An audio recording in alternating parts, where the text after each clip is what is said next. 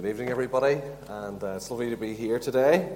And uh, thank you to all who took part tonight, especially the girls. I think it was a last minute call up to sing. You did very well. And I don't know if I'm cruel, but I give a young girl 30 verses to read in the front of a church, but sure, she did very well, didn't she? Yeah, either go biggie, go home, is not what to say. So, but if you've got your Bible with you tonight, please turn to Daniel chapter 3. It's a great narrative, and we're going to just go through that tonight. So if you've got that, that would be really great if you could just turn to it and keep it there.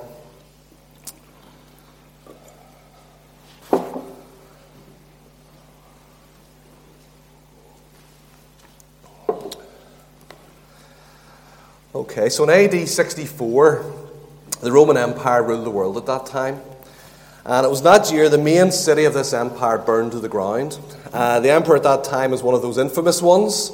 Um, his name was Nero. You may have heard of him. And there's a saying about that time about Nero that he played the fiddle while Rome burned. And that's the stuff of legend that never happened. However, Rome did burn on his watch, and the blame was attributed to him. So, to try and diffuse this uh, situation, to try and pass the, the buck on to someone else, Nero put the, the, the blame of this onto a new group of upstarts called Christians. And there's a great historian from that time called Tacitus, and he was famous for a set of writings called the Annals from that time. And, and this piece of work, he writes about Nero at this time of the fire. And this is what he says about Nero. He says, To get rid of the reports, Nero fastened the guilt and inflicted the most exquisite tortures on a class hated for their abominations called Christians. And he goes on to say, They were covered with the skins of beasts, they were torn by dogs and perished or were nailed to crosses, or were doomed to the flames and burnt to serve as a nightly illumination when daylight had expired. And essentially, what Nero did, the Christians of that time, he, he turned them into candles on the streets of Rome. And those Christians at that time were burnt because they followed the Lord Jesus Christ. And throughout history, and even if you took time to Google it, right up until present day in countries like Nigeria, the children of God are burnt because of their faith in him. But at this time, there was this great persecution in Rome because of Nero. And the believers, were, they were understandably, they were scattered right throughout the Roman Empire. And it was at this time of persecution and scattering that the Apostle Peter wrote the book of 1 Peter. And he writes at the start of it, he says, Peter, an apostle of Jesus Christ, to those who are elect exiles of the dispersion in Pontus, Galatia, Cappadocia, Asia, and Bithynia. So he's writing to all these people who have been scattered because of this persecution in Rome. But what he says in 1 Peter 4, verse 12, is very interesting. And remember, he's writing to friends, family members, people who went to church with those who were burned because of their faith in Jesus Christ in Rome. And this is what he says. And he says, Beloved, do not be surprised at the fiery trial when it comes upon you to test you as though something strange was happening to you. You see, this idea of fiery trials is seen throughout Scripture, but it was very, very, very significant to these first readers of this letter because they knew all about literal fiery trials. And the words in this verse, things like surprised and strange, they all come from that same root word, which really means unusual. And Peter is saying to those first century scattered believers, and to us today, no matter what age we are in this building, do not think it strange, and do not think it in any way unusual when fiery trials or difficult circumstances come upon you. It's not a strange thing, it is going to happen to you. And we need to be very clear in this world that we live in now, there are some very peculiar teachings go about, and even in some churches we'll find them. But Christians are not immune from difficult circumstances or fiery trials. We have difficult circumstances in our friendships, in our exams, in our health, in our families, jobs, school, even church. You name it. Life is tough at times. And although sometimes it's oh so difficult for us to see it, and really difficult for us to understand, we must believe the promises of God. Things like Romans 8 and 28, when he says that all things work together for good for those who, who love the Lord. God does do this, He keeps His promises. It just doesn't always look like we think it should look. And tonight we want to spend some time looking at three boys called Shadrach, Meshach, and Abednego and learn from their very literal fiery trial how God can work in the fiery trials and difficult circumstances of our lives. That indeed, beyond any doubt, every single person in this room will face, no matter what age you are. And we want to set the scene a little bit. So, the first point we want to look at tonight is simply the culture they lived in and the pressure they faced. So, I'm going to go through some of the, the passage again, follow along with me, and then we'll comment on it as we go. So, verse 1 there Nebuchadnezzar the king made an image of gold whose height was three score cubits, and the breadth thereof six cubits. And he set it up in the plain of Dura in the province of Babylon. This statue was 90 feet high, it's 9 feet wide, it's huge and it's covered in gold. There was a huge expense and huge extravagance in setting up this idol. And by the way, this is the exact same area where the Tower of Babel was previously set up. That place where man said to themselves, Come, let us make a name for ourselves. And that's exactly what Nebuchadnezzar is planning to do make a name for himself. And then in verse 2, he goes on to say, then Nebuchadnezzar the king sent to gather together the princes, the governors, and the captains, the judges, the treasurers, the counselors, the sheriffs, and all the rulers of the provinces to come to the dedication of the image which Nebuchadnezzar the king had set up. Then the princes, the governors, and the captains, the judges, the treasurers, the counselors, the sheriffs, and all the rulers of the provinces were gathered together in onto the dedication of the image that Nebuchadnezzar the king had set up. And they stood before the image that Nebuchadnezzar had set up. Keep going. Then a herald cried, To you it is commanded, O peoples, nations, and languages, that at the time when you hear the sound of the cornet, the flute, the harp, the sackbut, the psaltery, the dulcimer, and all kinds of music, ye fall down and worship the golden image that Nebuchadnezzar the king has set up. You can't help but note the repetition there, can you? And we must remember tonight we are working with the very Word of God. And there's nothing in here by chance. And if something is repeated here, it's repeated for a reason. And God wants us to be very clear here tonight that if it was King Nebuchadnezzar who set this up, this statue, but why is that important? It's very important.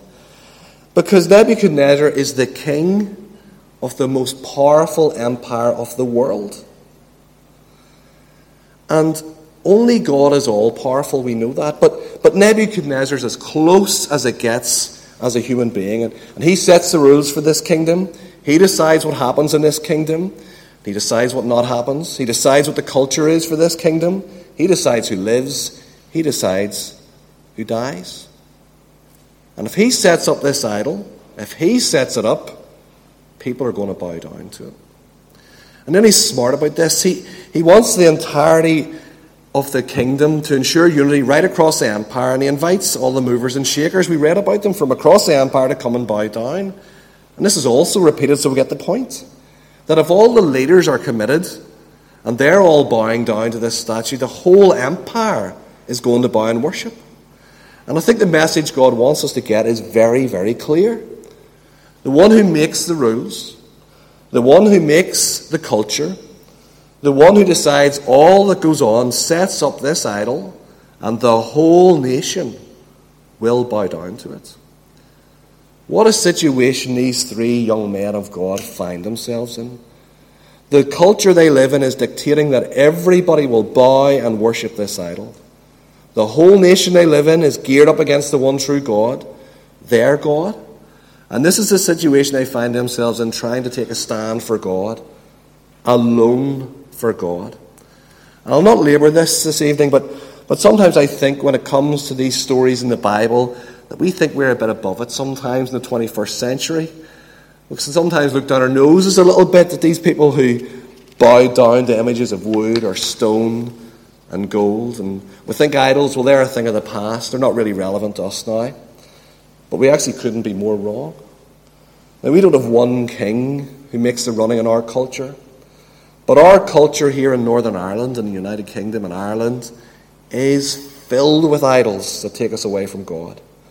And remember, an idol is just something that really takes our heart from God, that, that makes God not be first place in our life. That's what an idol is. And it, believe it or not, it can be school. It can be friendships. It can be sport, money, power, possessions. They're just a few of the things. But these are the things that occupy our hearts and our minds more than God. And be honest with yourself this evening. I'm not going to go over a list of endless possibilities. But whenever you look into your heart, even as a believer in the Lord Jesus Christ, is there something in your heart that occupies you more, has more of your affections, occupies more of your mind than God? And if there is, that thing is an idol. So in our society where we live, these idols are set up all around us. And the whole of our society is bowing down to them. They're giving them a place of God. Things like friendship is more important than God now, sport is, money is, power, possessions, pleasure are what people love. And as Christians, we're to stand out as different from the rest of our society because we have God as number one in our lives. And that has to completely change our outlook on life. But let's look further. It was not just enough that King Nebuchadnezzar is the culture setter, he offers them a little incentive too. In verse 6, he says this And whoso falleth not down and worshippeth, shall the same hour be cast into the midst of the burning fiery furnace. I don't think he put that bit on his invitation to the big day. If you didn't bow down, this was for happening. Verse 7 then says, Therefore, at that time, when all the people heard the sound of the cornet, the flute, the harp, the sackbut, the psaltery, and all kinds of music, all the people, the nations, and the languages fell down and worshipped the golden image that Nebuchadnezzar the king had set up. So, just to be sure, they bowed down. Just to be sure they worshipped the idol he has set up, he lets them know that if they don't do it, it's immediate death. They talk about pressure. Shadrach, Meshach, and Abednego are surrounded by people worshipping something they will not. And to add to their pressure, they have been told they will die in a furnace if they do not do it. We can't miss the point. We talk about the world today and the pressures are, people are under to conform and worship these idols of friendship and sport and pleasure and money, etc. And these pressures are actually really real. And the people they're most real upon are our young people, our teenagers and early 20s. They are under great pressure to conform in this world. But look at this. The pressure applied to Shadrach, Meshach, and Abednego was this conform to our world or die. And in parts of our world today, that is what is happening to Christians. Some are still literally being burnt to death. And we should be praying for our brothers and sisters in the persecuted church. But in our society and here in Northern Ireland, it could be a loss of a friendship. It could be missing a promotion in work. It could be isolation, not getting a job as you take your stand for God. We need to take notice and encouragement that the, these three men, in the midst of a culture that was totally anti God, and with the real threat of death over their head, with God's help, they were able to stand. And listen, be encouraged. Whatever the pressure upon you today to let God down and conform, it's not as much as these boys suffered. And with God's help, you can overcome and have the victory too. So that's the situation Shadrach, Meshach, and Abednego find themselves. And it's bleak. To say that's an understatement. So, what's next? So, the first, we've seen the culture they lived in and the pressure they faced. But look at the confidence they had in their sovereign God. So, verse 8, this is what it says Wherefore at that time certain Chaldeans came near and accused the Jews. They spake and said to the king Nebuchadnezzar, O king, live forever. They started well, O king, live forever. Verse 10 Thou, O king, hast made a decree that every man that shall hear the sound of the cornet, the flute, the harp, the sackbut, the psaltery, and the dulcimer, and all kinds of music, shall fall down and worship the golden image. And whoso falleth not down and worshippeth, that he should be cast into the midst of the burning fiery furnace. They're reminding our big egoed king on this, his big day, when he invited everybody to come and bow down and do what he said, they're reminding him, verse 12, uh, there are certain Jews whom thou hast set over the affairs of the province of Babylon.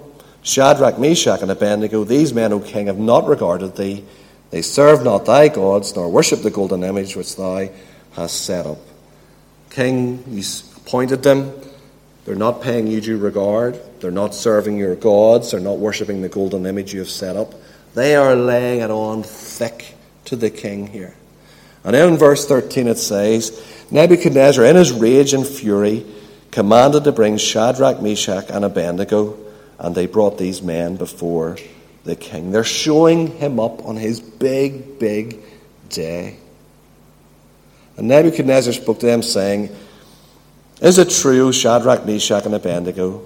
Do not ye serve my gods, nor worship the golden image which I have set up? And before that, he's asked a question there, and before they even get a chance to answer the question, he goes on to say in verse 15, Now, if you're ready, I quite like that. Now, if you're ready, boys, maybe, maybe he didn't really like the enemies. They were skeptical of the stories. He may have even liked these boys. And he gives them another chance to see a face. And this is what he says again. Now, if you're ready, that at the time you hear the sound of the cornet, the flute, the harp, the sackbut, the psaltery, and the dulcimer, and all kinds of music, you fall down and worship the image which I have made, well. But if you worship not, ye shall be cast the same hour in the midst of a burning fiery furnace. And who is the God that will deliver you out of my hands? Who is the God that will deliver you out of my hands. Oh, the arrogance of this man. But he unwittingly asks one of the greatest questions of all time Who is the God who will deliver? And we're going to get the answer to that very soon. But here we arrive at that point, you know, in the movie or in the book, if people still read those, that we look forward to the climax. What are they going to do next? And we're fortunate. We have heard this story many times before and we know it, but let's try and imagine this is the first time we have read this story about these three boys. So we're at the point where they've not bowed down in the face of extreme pressure. They've been given a second chance. The king leaves them in no doubt. If they don't take this second chance, they're going into the fiery furnace. They're going to die a painful death. And let's not doubt for a second that this threat is real. And the boys know it's real because when we read in Jeremiah, this is what it says in Jeremiah. It says in Jeremiah 29, just one of the verses, Because of them this curse shall be used by all the exiles from Judah and Babylon. The more the Lord make you like Zedekiah and Ahab, whom the king of Babylon roasted in the fire. King Nebuchadnezzar roasts people in fire. This is not an empty threat. He's going to do it. So what are they going to do? And they don't do what we so often do in our day. And I think we are all times sadly guilty of this. They didn't try and twist and convince themselves that what they were doing was okay. They didn't go something like this Well, we've made our stand, but now it's getting a bit serious. And we're for dying here. We need to get a way out of this, so we'll start using our own logic. And, well, we could say that we um, maybe we can bow down, but we know in our hearts that we're not worshipping Him. And well, God knows our hearts, so if we bow down, not worship with our hearts, God knows that. That's a win win. Not a bit of it. Read what happens next. Verse 16. We'll read again. Shadrach, Meshach, and Abednego answered and said to the king, O Nebuchadnezzar, we are not careful to answer thee in this matter. If it be so, our God whom we serve is able to deliver us from the burning fiery furnace, and he will deliver us out of thine hand, O king. But if not, be it known unto thee, O king, that we will not serve thy gods, nor worship the golden image which thou hast set up. They are 100% clear. We will not serve your gods. There's no grey area. There's no trying to compromise and get out of this life threatening situation. Why? Because these three young men knew they believed and they obeyed the word of God. Go back to Exodus 20, and we know the commandments. And God spoke all these words, saying, I am the Lord your God, who brought you out of the land of Egypt, out of the house of slavery. You shall have no other gods before me. You shall not make for yourself a carved image or any likeness of anything that is in heaven above, or that is in the earth beneath, or that is in the water under the earth. You shall not bow down to them or serve them, for I, your Lord, am a jealous God. God said, don't do it. So they weren't going to do it, even in the face of death. What faith they had. But let's look at this again, how this played out. 16. Shadrach, Meshach, and Abednego answered and said to the king, O Nebuchadnezzar, we are not careful to answer thee in this matter. Notice what didn't happen here. These guys had their minds made up. And they had their minds made up long before the king even posed this question. There's no point where they had a little discussion to see what they would do. They had determined in their heart, long before this trial had even entered their lives, that they were going to obey God. And at no point was this situation for them about how can we be delivered, how can we be rescued. This whole situation for these three boys was how can we obey God? That was their focus. And there's a great lesson for all of us to learn from these three men. You see, today we have learned in our society we don't really fit in. There are idols being set up all around us. Everybody else is worshipping them.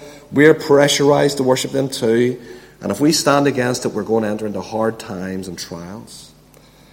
But like these three young men, we need to determine in our heart to obey God's word. And we need to claim the promises of God not when we hit the trial, but for when we hit the trial. You see, these men knew the Word of God, they knew His character, they knew His promises, and that enabled them to stand firm and obey God, even if it was going to cost them their lives. Young people here tonight and everyone, stand for God. Trials are coming. But if you're not making the preparation now, by spending time in His Word, by praying, by listening to sermons, getting to know Him, getting to know His character, getting to know His promises. If you're not doing that when the trial comes, you will fall. Because in those difficult times, how can you fall back onto a God and His character and His promises if you don't know them? If you don't know them. But look at the trust and faith they put in a God who is sovereign and good. Verse 17 If it be so, our God whom we serve is able to deliver us from the burning fiery furnace, and he will deliver us out of thine hand, O King. They trust in his power. He's able to deliver us. And I like that. We all like that, don't we? God can deliver us from the trial. But read on and it gets a little bit harder. Verse 18 says, But if not, be it known unto thee, O king, that we will not serve thy gods nor worship the golden image which thou hast set up. They say to the king, If God decides in his sovereign will and plans to not deliver us, then we will not bow down. And we know what that means. And these guys were saying that day, we will die before we disobey God if that's what he so chooses. How does that make you feel? That's a, what, what a challenge that is to us. If God delivers us, we'll obey him. If God chooses not to deliver us, we'll equally obey him, even if it means death. See, these men knew and believed with all their heart what we need to know and believe with all our heart. We need to know what the Bible says. Things like, shall not all the God of all the earth do right? Of course he will. Does God work together all the things for those good for those who love him? Of course he does. He promises to. Even though these men would never, ever have wanted to be near a fiery furnace, even though they couldn't understand what God was doing in their life, He was doing it for their good. Didn't look like what they thought it should look like, but they chose to obey no matter what. Listen, we need to get to know our good God, His promises, His character, so when the trials come, we can obey Him and trust and have confidence in a sovereign God no matter what He chooses to do in our lives. So we've seen the culture they lived in, the pressure they faced, the confidence they had in the sovereign God, and finally, let's look at the God who delivers. Verse 19. Then was Nebuchadnezzar full of fury, and the form of his visage was changed against Shadrach, Meshach, and Abednego. Therefore he spake and commanded that they should heat the furnace one seven times more than it was to be heated. He was wanting to get it up to roughly, they reckon, about a thousand degrees centigrade. And why is this detail even in here? I think it's probably in here so this story doesn't read as ridiculous.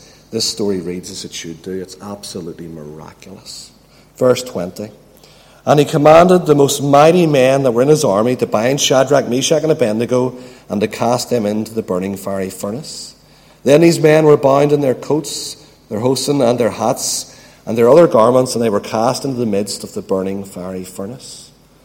Therefore, because the king's command was urgent, and the furnace exceeding hot, the flame of the fire slew those men that took up Shadrach, Meshach, and Abednego. He was so angry, he's in such a rush, he sacrifices some of his great men. In verse 23, and these three men, Shadrach, Meshach, and Abednego, fell down into the midst of the burning fiery furnace. Then Nebuchadnezzar the king was astonished, and rose up in haste, and spake and said unto his counselors, Did not we cast three men bound into the midst of the fire? They answered and said to the king, True, king. He answered and said, Though I see four men loose, walking in the midst of the fire, and they have no hurt, and the form of the fourth is like the Son of God. And that phrase, the Son of God, is probably better translated as the Son of the gods. Remember, this was a pagan king who hadn't a clue who God was, let alone the Son of God. He didn't know what he was looking at. Later, he calls it an angel, but we know who this is, don't we? This is the one we read off in our Bibles all the time. This is Emmanuel, God with us. This is who was with them in the fiery furnace. God Himself came down to deliver them. And when I think of Emmanuel coming down to deliver from the fire, I cannot help in my mind but think of that verse in Revelation. Maybe you do too, in Revelation 20. And if anyone's name was not found written in the book of life, he was thrown into the lake of fire. This evening, if you're here tonight and you're unsaved, maybe you've heard this message over and over again. Emmanuel, the Lord Jesus Christ, came down, the Son of God, and he came to this earth to grow, live a perfect life, to die on a cross to take the punishment for your sin and for mine, so that you could be delivered from that eternal torment in the lake of fire. But that verse in Revelation I read is very clear. If you do not confess your sins, repent of them, and ask Jesus to be your Saviour, your name will not be found in the book of life. And you will be thrown for all eternity into the lake of fire to receive punishment that you're due for your sins. And it is the prayer of everybody in this church that that would not be the case for anybody here tonight. When we read on, God saved these three men from the fiery furnace, and He saved them perfectly and completely. Not a hair was singed. There wasn't even a smell of smoke upon them. And if you come tonight and confess your sins to the Lord Jesus Christ, you know what? He will perfectly and completely save you. And you will have the wonderful privilege of a relationship with Him on earth and a glorious home in heaven forevermore. Let's just pray. Heavenly Father, we thank you for being with us this day. We thank you for tonight. We thank you for your word. We thank you, Lord, that you're a God we can trust. Lord, we thank you for those of us who are saved. We can trust you in the trials of life, that you're a good and a caring God and that you're with us. And Lord, we also thank you, Lord, that you love everybody and you don't want to see people in a lost eternity and you want to save them. And we pray for anybody here tonight that's not yet saved, Lord, that you will give them deciding grace to give their lives to you even this evening. For it's in Jesus' name we pray. Amen.